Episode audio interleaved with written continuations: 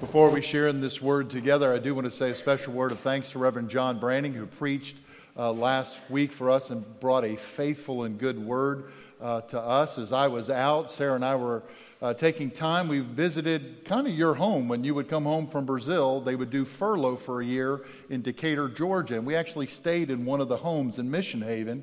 Uh, where, where Sarah kind of grew up as the age of five and fifth grade, and then 10th grade, they were in South Carolina. So it was good to see family and, and friends from her childhood and visit old restaurants and places. And I think the second day we were there, we walked through uh, one particular gardens place and then went to the Ponce Market and we went to uh, Krog City Market. The next day we walked through uh, botanical gardens and also the zoo. Nobody's counting 12,500 steps in five hours at those two places. The next day, though, we got to go to IKEA. 4,500 steps in less than two hours. You wouldn't think, if you stayed on the yellow brick road, you wouldn't do that kind of thing. But if you go off in every tangent, every nook and cranny, you can get in 45. I basically walked for my vacation, is what I did. It's a great time away. I know I'm in trouble. Uh, it's a great time away, and we thank y'all for gifting that uh, to us.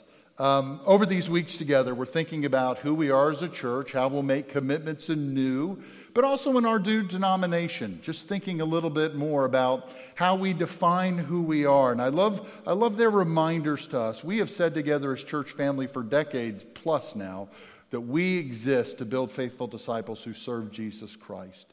But I love, I love the reminders through our new denominations that we're to be a people who build faithful disciples, and they give us kind of three imperatives there. And I want to talk about those three together over these weeks together, beginning by looking at Isaiah 6. What we see are, are in Isaiah's experience is one who worships passionately. And that's to be the call in our lives as followers of Christ. We're to be a people who worship passionately. I've, I've seen the meme out there. I've seen the picture that we make fun of, and it can be any denomination. This was of a Presbyterian, and this was the look. And the caption underneath said, A Presbyterian caught up in the wonder and glory of worship. I mean, that was it, you know? And look, I'm up here. I see y'all. That can be some of us on Sunday mornings, right? Uh, doesn't mean there has to be movement. There certainly is in Scripture. Doesn't mean there has to be amens, and, but there sure is biblically in worship. Uh, but it needs to be, if we're worshiping the one who is dynamic, God, there needs to be a worship that is passionate. Uh, we can get passionate about a lot of things, and rightly so. God's given us so many good things that we're blessed with. We can be passionate about sports, right? Uh, whether it's college football, college baseball, NFL. Uh, the first day of our vacation, I took Sarah to the Alabama Auburn hockey game. Call me Mr. Romance, is what I am. But to watch those fans, I mean, it wasn't just you got to be fanatical to walk into a room that's 52 degrees, right? To go into a hockey rink and then they wore the colors that they were supposed the home team wore their colors, the away team wore their colors. Sometimes we go to football, they even tell us not they not only tell us what color to wear, but where to sit with the color, right? If you wear your powder blue here, you wear your maroon here, your black here, and sit in this. If I came here next week and said bow ties for the men over here, ties for y'all call U-Haul on me, right? But we do that for sports. We even sing the songs. We, we can get passionate. We can get passionate about hobbies. Uh, men's club today, we were talking uh, hunting and fishing. Maybe your passion is gardening or your boat or uh, a particular hobby. Maybe it's, it's, it's music.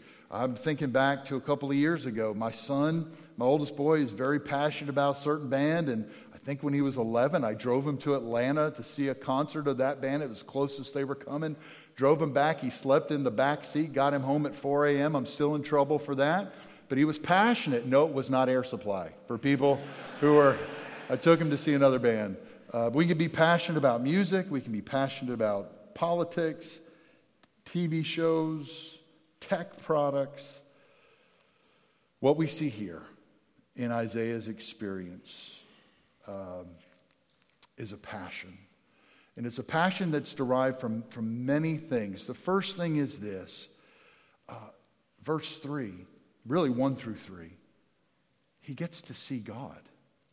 The reason we're passionate in our worship, in our, in our private times of worship, when we go to a worship event, but especially when the church gathers and God inhabits the praises of his people, as we meet in this sacred space together, we encounter God. He shows up. And so, of course, we have to worship passionately. You just read, look at those. Just how, how do you even, if you're Isaiah, describe this? I saw the Lord. And, and I want to tell you about his robe, and I want to tell you about the angels that were there, and how they covered him. And, and then at one point later, f- smoke fills this experience, and, and, and the place, it's not even right to, to say it shook. It, it trembled at his voice. Just a dynamic encounter with God. When we come to this place, we experience his presence. We've all been there. We've been there where maybe you've been in a big city and you experienced a skyscraper for the first time and you stand beside it or just in awe of how that was built, or you, you've bumped into a celebrity. I was big into tennis in college and high school, and I remember turning the corner at the Sack and Save at Starkville and bumped into Andre Agassi, who was picking out Pop Tarts and I didn't, I didn't know what to say. I was just awestruck. I was like, strawberry's good flavor. You know, that's basically, I, I remember sneaking, we were backstage at a concert and bumped into, we literally bumped into Bob Dylan. I wanted to say, you kind of look like a hobbit, but I didn't say that. But it was just awestruck. I remember hearing John Stroud, uh, where my neighbor, where before we came here in New Albany, talking one time that the, the Manning boys were at Ole Miss, right? Eli and, and Peyton and and there was talk of, hey, let's go over and see the Manning. Somebody came up and said, hey, we need to go see the Manning boys. And John was like, oh, I'm busy. I, that's, that's fine. I don't need to see them. Oh, no. They're asking for you. They want to meet you. Four year old little Peyton, that was John's last year, leading scorer in Ole Miss history in basketball. They're just awesome. I mean, a, a celebrity like Peyton, I want to meet. You just get you walk into celebrity or, or a huge building, you just have the, and then you encounter God Himself. Awe struck. I love the reaction of the boy in C.S. Lewis's fictional work, The Horse and His Boy, when he meets Aslan for the first time. The, the allegory of that story that Aslan is represents Jesus Christ in the story. He's heard about Aslan, he's heard about the Christ figure, and when he finally meets him, here's what Lewis writes That boy knew none of the stories of Aslan, not really. The son of the emperor over the sea, the king above all high kings in Narnia. But after one glance, he slipped out of his saddle and fell at the lion's feet. He could say nothing. Holy, holy, holy. We've heard it. I know we don't know these hymns well that we sang this morning, but they captured the way we are to be awestruck in the presence of God. He is holy, He is other, He is different. And when we meet together, we worship passionately because we bump into that reality. We bump into the reality, not just the angels here speaking of His holiness, but also in the book of Revelation. They never stop saying it day and night Holy, holy, holy. You don't find, I've not found that triplet anywhere else in Scripture. There's so much we could say of God. 1 John uh, 4 8, He is love. 1 John 1:14 Jesus came full of grace and truth but what's sung night and day is he is holy he is other he is he is altogether righteous. He is awesome. And so we worship him passionately because of who he is. We encounter God and as Isaiah says here he's on the throne lifted up. If I'm going to parent like I need to parent, if I'm going to be a friend like I need to be a friend, if, I need, if I'm going to work like I need to work, if I'm going to get through this world with all the hurts and struggles of this world uh, that, that are in this world, it's right that we come together to worship and to remember He is on the throne. He is lifted up. we see God. Not only do we see God, but when we see God well, we're reminded also through Isaiah's account, you see it here in verse 5, we see ourselves. Whenever we rightly, in God's Word, in our study time, in our prayer life, but it's also in worship, whenever we see God well, we can finally see ourselves well. And what does he say when he looks at himself in verse 5? It's a reminder of who he is. In, in light of his holiness, he sees his lack of holiness. I want to read the translation uh, from the message. I know it's a paraphrase, but I think it's helpful here. Verse 5 Doom. It's doomsday. I'm as good as dead. Every word I've ever spoken is tainted, blasphemous, even. As the people I live with talk the same way, using words that corrupt and desecrate, and here I've looked God in the face, the King, God of the angel armies. I am doomed.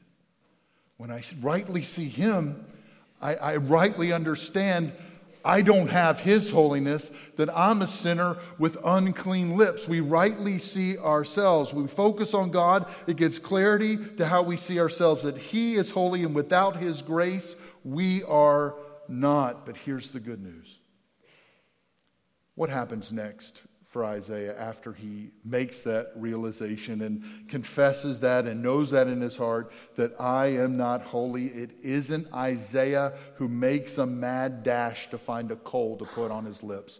When angels speak, it's the message or word of God. When angels act, it's at the leading of God.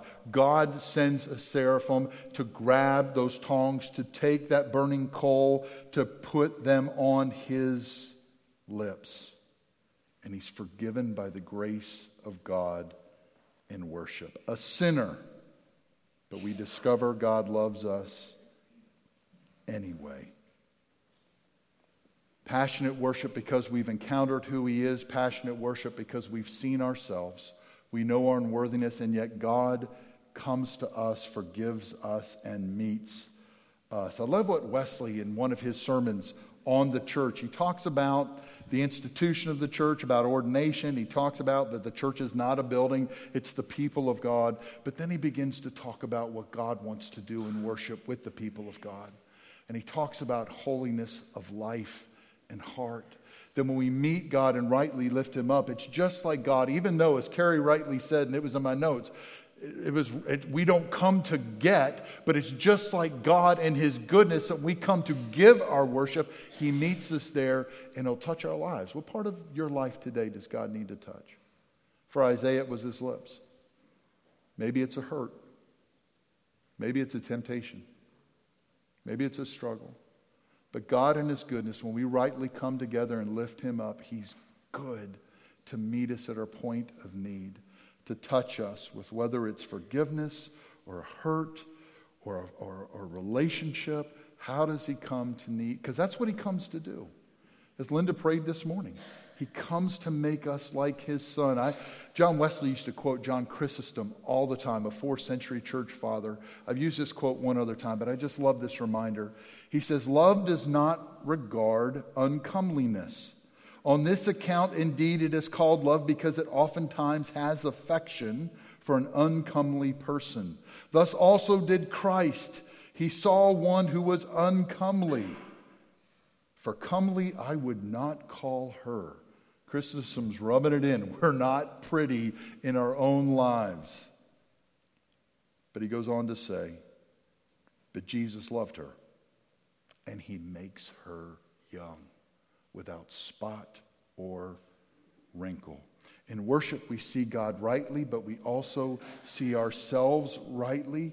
But it's just like God when we make our confession to Him. It's just like God when we rightly approach Him to come and to touch. Whether it's our lips, our hearts, our hurts, a relationship, whatever that is, God is rightly worshiped, but it's just like Him to give Himself away. Last thing we see God we see ourselves, but God helps us to see others. Verse 8. What is it that God says? I have things that need to be done, and I need someone to go. Who am I going to ask to go? And that's what we're going to be doing over the next two weeks is looking at how we are sent out. What are the things that we are to be about? Worshippers first, meeting with God first, but what does He send us out uh, to do? That's what we'll be doing the next two weeks. But here, the prophet who just said, I'm doomed, I'm in big trouble, now he can say, Here I am, send me. This past week, while we were in Georgia, we, we met with Martin Case, who was my pastor as a young child when I was confirmed, and then I worked with him for six years. He's turning 91 uh, this week. Uh, but I remember when I worked for him at Batesville, and he did this all the time. But I remember one specifically when we needed a young adult Bible study at the church, he came up to me in my office and said, Barry, who do you think we could get to do that? Who, who, who, who, who's a young adult who would do that? Barry, who's a young adult who, who really, really loves the Word? Who would that be? Barry, who's somebody who's young adult, loves the Word, uh, maybe's had some seminary training, is six foot four, married to somebody named Sarah? Who would that be? Because Renee was right. I mean, that's how it had to happen. I'm the only one here. Who am I? Who are you going to send? It could have been comical. And maybe, we don't know, maybe there was some tentativeness. But I also wonder he had just had his lips touched and his sins forgiven. I wonder if his back, if he stood up straight in the presence of God and said, Me, send me. We're not worthy to be sent, but He makes us that way. He touches us, heals us, forgives us, and says, Now go. How is it that you and I, whenever we meet Him in His presence, it just can't be about this sacred hour or our devotional time or our prayer time or our Bible study? It's got to be a sending thing. We see God, we see ourselves, but then He gives us eyes to see those who are outside. That always happens uh, when we meet God rightly. He helps us to see the needs of the world, He helps us to see the needs of our neighbors, He helps us to see the unchurched differently. How is it over these weeks? You and I will pray anew with the confidence of Isaiah send me. Lord, where, where will that be? In and through my church family's ministry? in and through my work, in and through my recreation, in and through my relationships. How would you send me? Because He is a sending God. How is it? We can better commit to being people who are passionate about worship, to gather together, to lift Him up. How is it that you need to see the need that's in your life? Isaiah was confronted by that and he brought it to the Lord. Is there anything you need to bring to Him today? Or is there a healing that you need to bring? He is routinely, you see it here. I have seen it at this altar rail, I've seen it in these pews where God has been faithful to meet us and to heal us and to help us. How is it that God is also sent, setting our eyes on those that He would send us to? We're going to sing How Great Thou Art, and we're going to sing verses 1, 3, and 4. And as we remember and sing through these verses as our response, let's remember the seraphim as they praise God, singing, Holy, Holy, Holy, remembering verse 3 especially of this hymn. Because Isaiah would prophesy the reason we can be cleansed, and really the reason we're sent for this good news, he's going to prophesy it in chapters 50 through 55. There is going to be a lamb who will be led to a slaughter, that he will be pierced for our iniquities, he'll be crushed for our iniquities, he will be lifted up. So let's, let's sing this passionately in our worship but also seeing what God can do in us, but also through us to the glory of Jesus Christ. Hymn 32, verses 1, 3, and 4. Let's stand.